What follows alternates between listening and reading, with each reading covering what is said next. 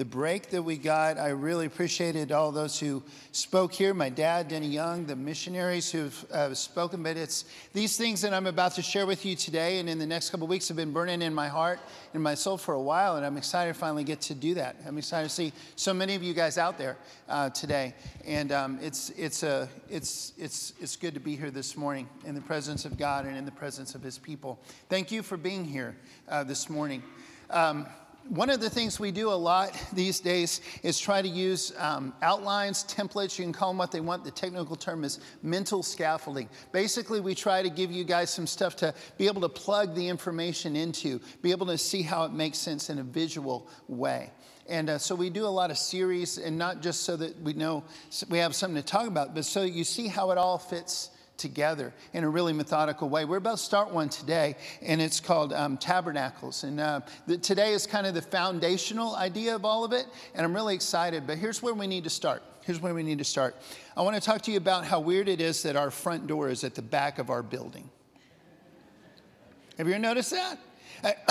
it's kind of funny. Actually, those of us who were part of designing this building, uh, there, there, was actually some method to the madness in that there was going to be a road back there, I believe. And so that was going to be the front, like literally the thing that people drove by. That never happened. There are a couple other good reasons.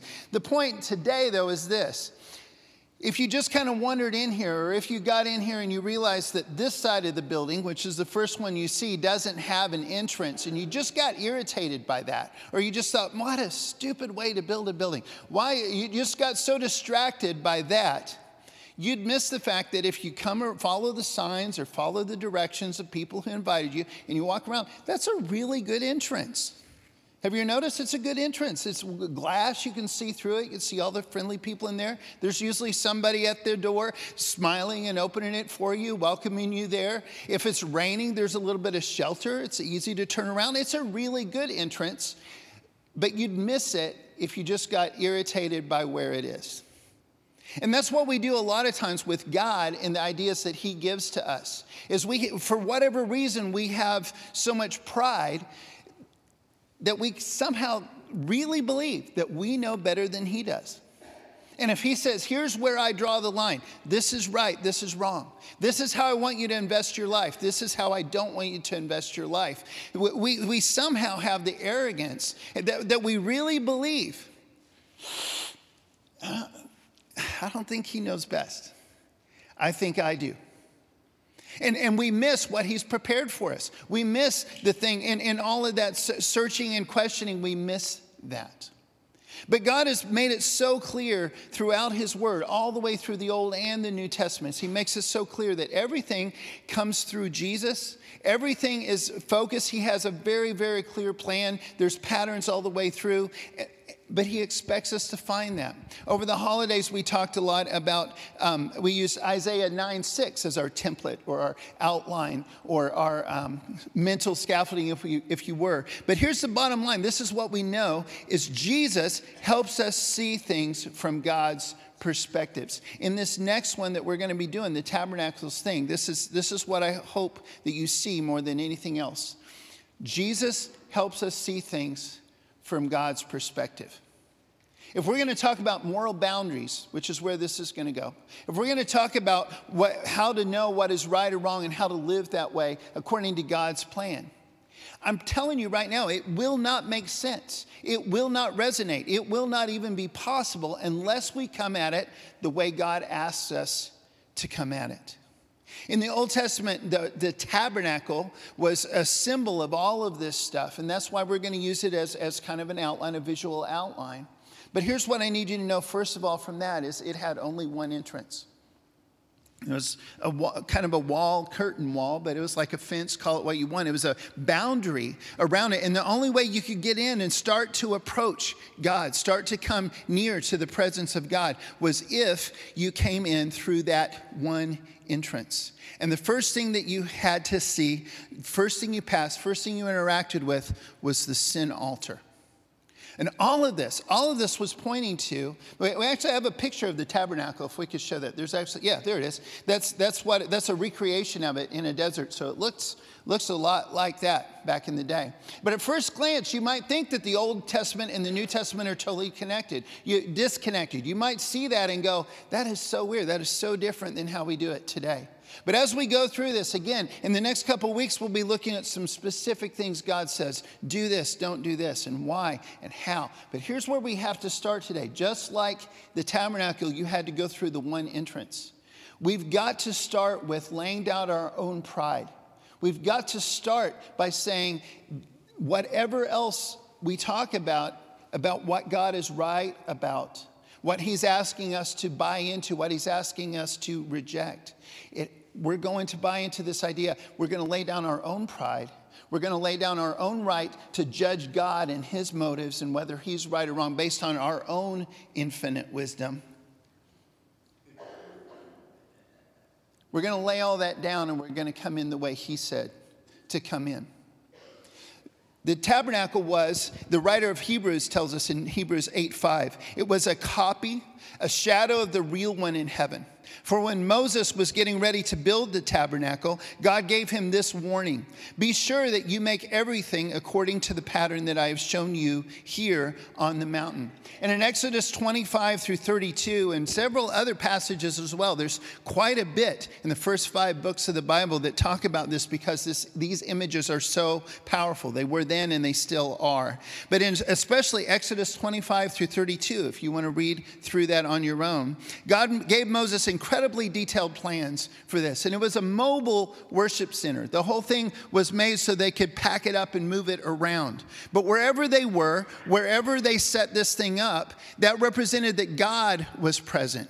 God was tangibly in their midst. Wherever the tabernacle was set up, they could approach God. And, and there was limits to that. And we'll talk more about that as we go. But the whole idea was that this is, this is God in your midst. God is moving here. You could, wherever you are, wandering in the desert, on your way to a specific place that God wants you to see, you can reach Him there.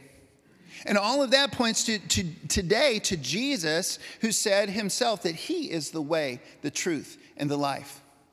No one comes to the Father except through Him, and yet He's always, always accessible to us. The tabernacle represented God's presence in the midst of his people and so much more. And at the beginning of it was this altar. At the beginning was the sin altar. And nobody likes that word. I don't like that word. I don't like the idea that some of the things that, that I like to do, God just doesn't really like that much. I don't, I, am a human being, so I'm just telling you that I, I get that. I feel that. I'm, I'm with you on that. Not only that, the idea that he would be offended by some of the things I have done, some of the things I have thought, some of the things that I've said. The idea that he would, that the pride inside of me still rages up every once in a while. How, are you serious? Or eh, on someone else's defense, how could God say that that person is wrong? How could God say that that thing is wrong? How could some, God be against something that, that looks, that makes so much sense to that person, even if I don't? It makes sense to them. How could God possibly be against that? That, that sin, that pride is there. But guys, I got to tell you, this is where it starts. This is the beginning. When you approach God, it starts where you have to approach Him through the entrance he's created, and the first thing you pass is the sin altar, the place where there's a, a chance for atonement, where you acknowledge that this, what he calls sin, he's serious about it. Whatever that is, whatever he says is wrong, is wrong. Whatever he says is not acceptable is not acceptable. And the only way past the entrance and into his presence to approach him closer is to actually be atoned. There has to be atonement for that. There has to be a price that is paid. And so, as they would approach God in the tabernacle, there were three things they had to bring. One was their tithe, This was their 10%, the first fruits. They would bring their best stuff, out, just a portion of it. God had given them everything, just like He gives to us, but they'd give that. They'd also give offerings. These were not all required, but the offerings were things they also wanted to give God above and beyond that tithe. And then they would bring these sacrifices. And I, I don't want to mince words. I don't mean to creep you out. I'm just telling you the truth. Those were animals, live animals. And literally, what would happen is as they would approach, they'd hand off all the stuff they were bringing in, and then they would lay their hands on the animal a goat, a lamb, sometimes a cow, depending on what kind of sacrifice it was. And then in their presence, the priest would slaughter them right then, but drain their blood, pour out the blood, burn the animal. It was, it was a graphic graphic, uh, torturous, almost barbaric seeming ceremony that showed that God was serious about sin. A price had to be paid. This was not something that he would just go, ah, oh, yeah, I know that was wrong. I still love you. Something had to happen, something dramatic had to happen to fix this problem. And thanks to Jesus, atonement has been paid once and for all. But here's what we miss. Here's what we miss. This pattern still applies to us today, just in a different way. Jesus has paid the atonement once and for all, so we don't have to sacrifice animals. But would you read this passage from Romans 12, verses 1 and 2? Would you read this aloud with me and really pay attention to what this is saying? Because we all still can approach God. We can approach God in a brand new way because of Jesus. We can go way closer to God all the way. We can actually be in the presence of God, which was not available to the Israelites in those days. We can do that because of Jesus, but we still have to approach in that same way. With we have to lay down our pride, we have to go in the way he said to come in. We have to acknowledge that our sin is sin and that it demands atonement and cleansing and that Jesus alone provides that and yet there's also this. Let's read this together. And so, dear brothers and sisters, I plead with you to give your bodies to God because of all that he has done for you. Let them be a living and holy sacrifice, the kind he will find acceptable. This is truly the way to worship him. Don't copy the behavior and customs of this world, but let God transform you into a new person by changing the way you think. Then you will learn to know God's will for you, which is good and pleasing and perfect. Because of Jesus, we don't just have to just surrender and then just deal with it. On the other side of our sin altar, on the other side of his ultimate sacrifice, there's a chance for us to not only be forgiven and cleansed, but to actually be transformed. And when we daily present ourselves to God, when we daily present ourselves as a living sacrifice in honor of the ultimate sacrifice He made, little by little, there's this hope of actual transformation where eventually we actually see things from God's perspective. The things that never made sense before start to make sense. The things that used to offend us, that He was offended by it, are now offending us. The things that we used to justify, we don't justify anymore. The things that we used to not even see the point. Why does he want us to do that? Suddenly we realize how important they are and why. He transforms us, He changes us because we daily go through this. Not to make sacrifices our own, that's been done, but to give ourselves as a living sacrifice and say, Yes, I, I accept all of that and I, I do trust that you're wiser than me. Make me like you. Help me see it your way. And when we do that, real change happens.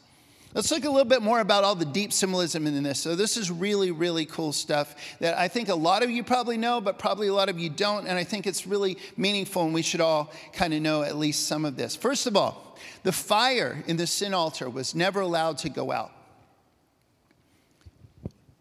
Whenever you'd walk by the tabernacle, you could kind of peek in through the entrance and you'd see that fire burning 24 7. It was always burning. It's kind of like when God kicked Adam and Eve out, out of the Garden of Eden and he left an angel at the entrance with a flaming sword where they could never, ever, ever get back in. It was kind of that. But there was also some new information here, too.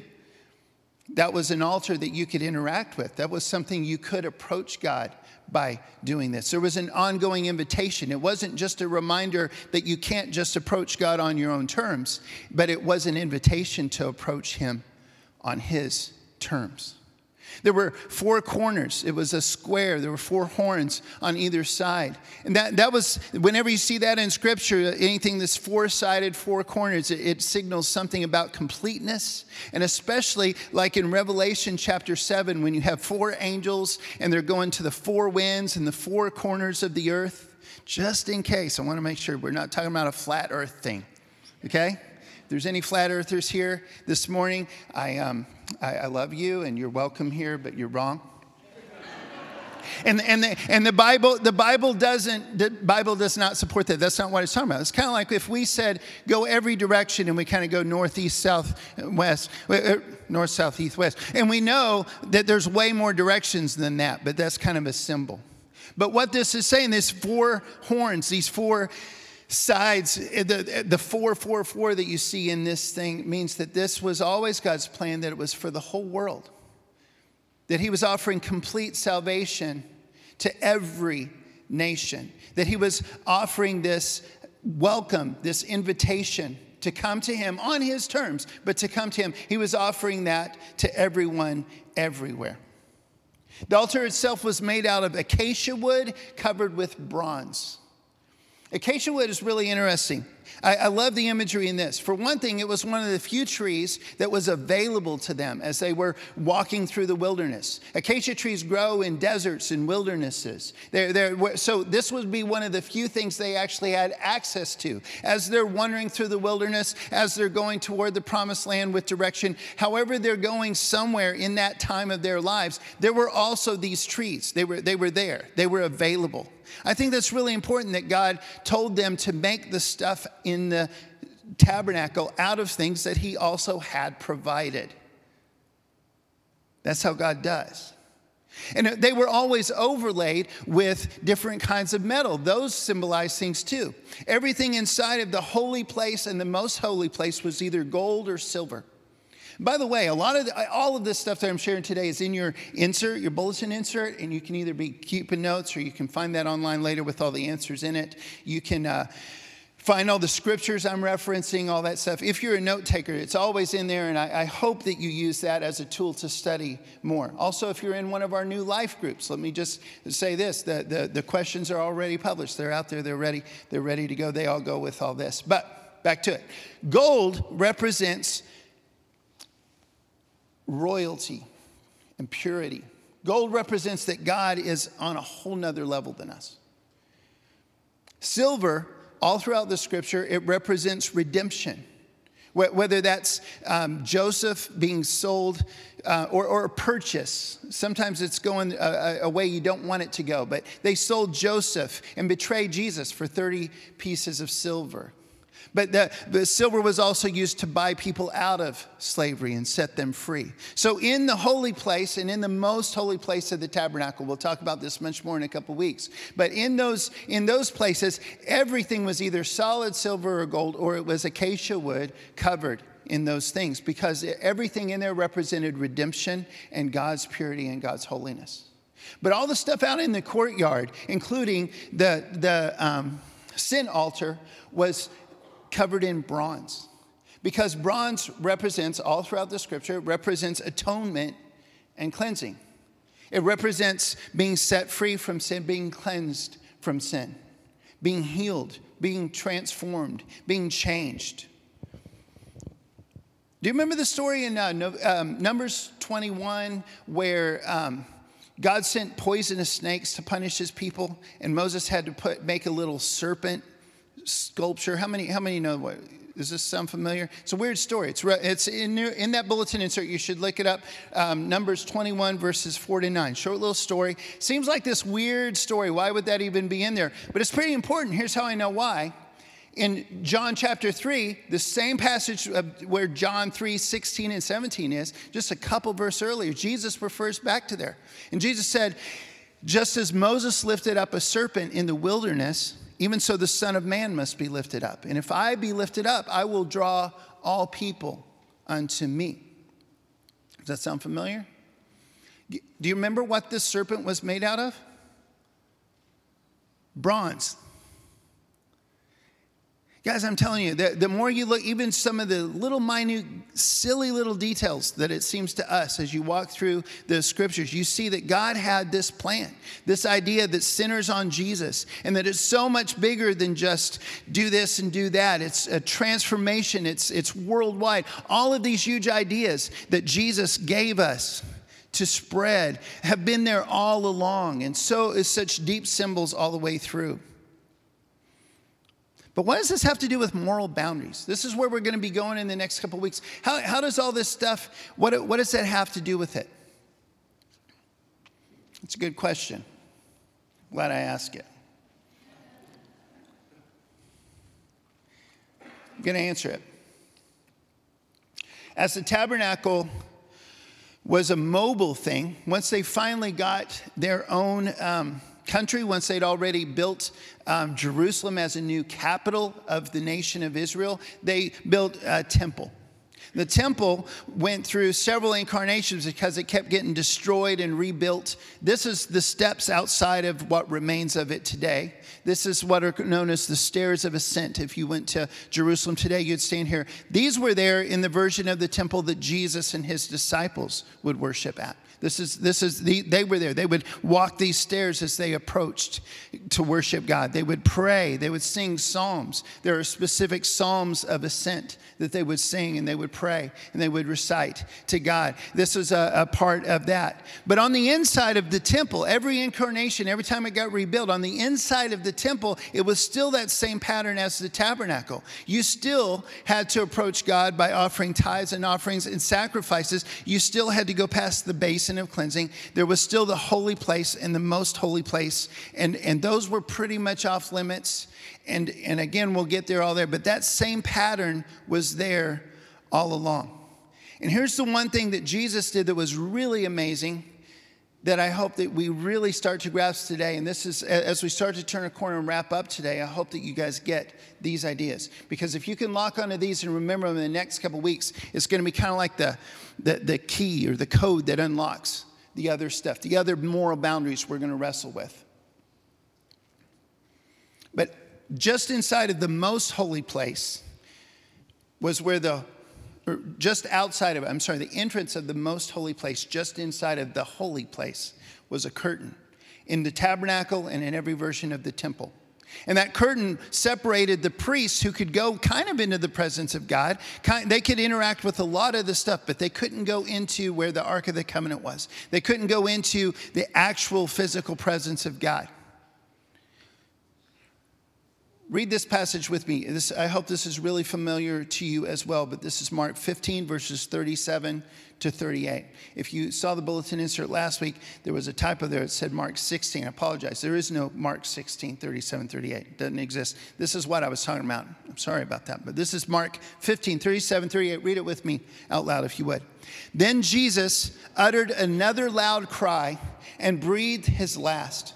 And the curtain of the sanctuary in the temple was torn in two from top to bottom.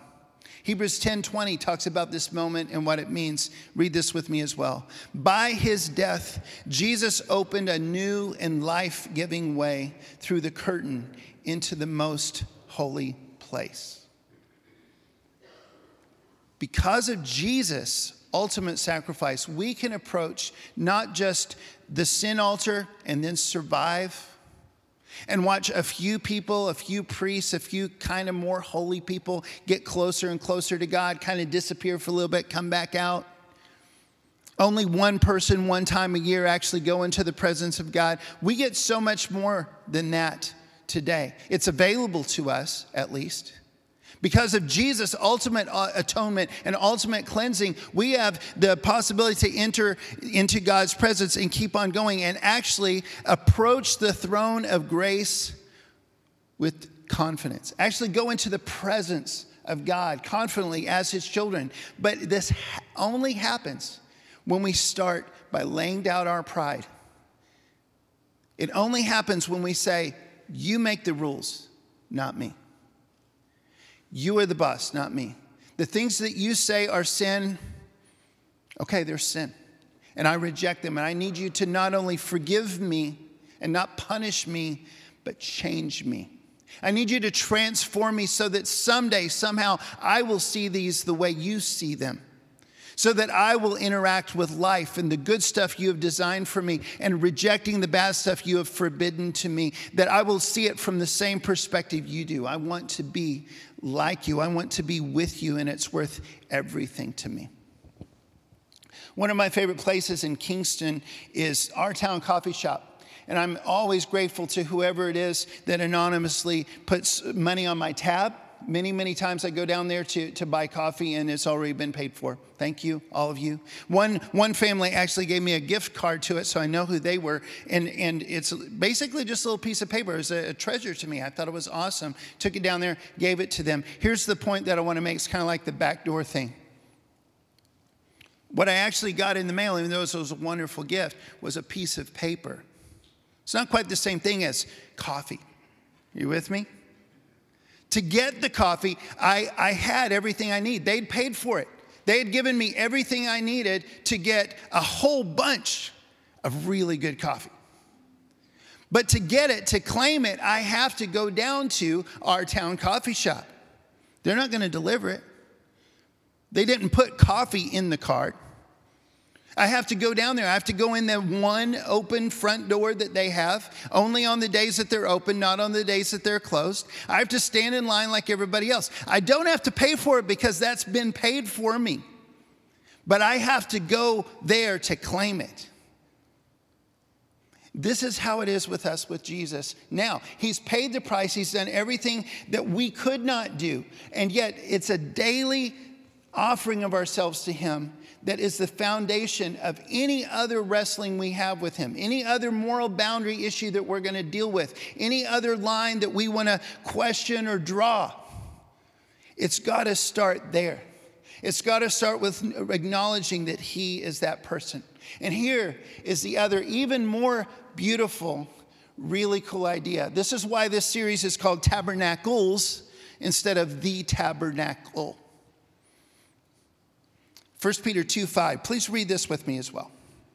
And you are living stones that God is building into his spiritual temple. And what's more, you are his holy priests. Through the mediation of Jesus Christ, you offer spiritual sacrifices that please God. And what are these spiritual sacrifices that please God? Our bodies, ourselves that daily offering in honor of the ultimate sacrifice he made. Read this one with me aloud too, if you would. 1 Corinthians 6 19. Don't you realize that your body is the temple of the Holy Spirit who lives in you and was given to you by God? You do not belong to yourself. And again, it's the same pattern the tabernacle, the temple, it's the same picture, it's the same system, it's the same ideas, it's the same thing that all points to Jesus and all points to, on the other side of Jesus' sacrifice, what he offers to us now. But don't miss this.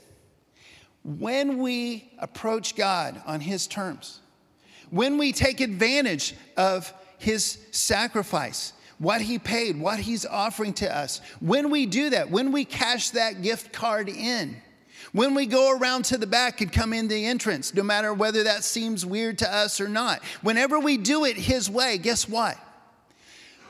Today, because of Jesus, we become the tabernacles.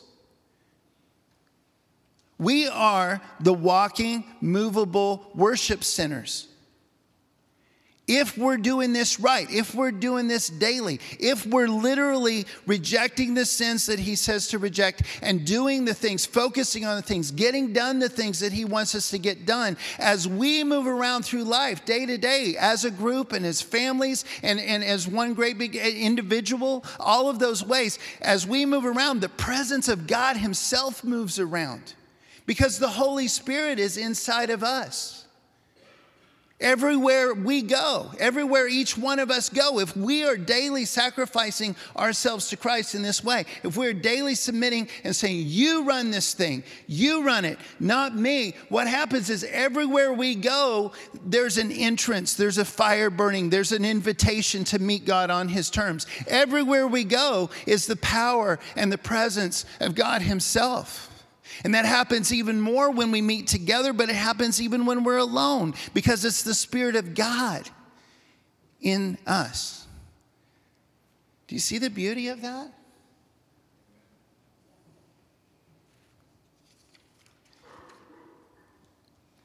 In the next couple weeks as we go through some things. We're going to keep using these same images. We're going to walk through some deeper symbolism and all that but we're also going to actually talk about some actual rules and some things that god really cares about that maybe we don't get or understand why. This is my this is what i beg you this is what i challenge you with this morning. Start here or restart here. Whatever else you think it's not as cool as what god thinks Whatever else I believe or what I've figured out for myself, it's not going to compete with whatever God has figured out and planned since before time began. We have to start on every single issue, every single level, every single thing He asks of us. We have to start where He says to start. We have to go the way He has, he has indicated. We have to go through Christ. We have to do that, or we miss the whole thing. We just waste our, our time wandering around the parking lot, whining about why the door's somewhere we didn't think the doors should be. We spend our whole life doing that kind of nonsense instead of actually getting something done that matters and lasts for all eternity. And that's what He wants for us. So, this morning, this is my invitation to you. If you have never surrendered to God in the first place, this is your chance. Confess Jesus as your Lord. Confess your sins as sins. Be baptized in His name. Give the whole rest of your life to Him. Let this be the first day of all the days, the rest of your days, where you give Him everything and you become a mobile tabernacle that's changing the world. And, uh, and you become one of the living stones that's building His big temple, His big kingdom that He's designed for us and asked us to build. If you've been running from God, if you'd like to join our community, whatever it is, if you just need prayer, if you would come this morning, we will pray with you and do that. You, if you just need to stay where you're at, I understand that. You don't have to come forward here. But a lot of people call this front area here the, the altar. Have you ever heard people call that? Uh, we call it the communion table. We call it a bunch of different things here. Some people call this a stage. But one of the reasons that we have this space is so that it kind of functions as an altar. If you need to come and talk to somebody, if you need to come and you need to interact in some way, you need to make a decision public, you, you, you need someone to baptize you. You can't baptize yourself. Are you with me? This is the altar. This is the entrance. It's, a, it's not the only way to God. Jesus is the only way to God, but this is a great way to interact with Him this morning. And as you stand and sing, would you make whatever decision you need to make?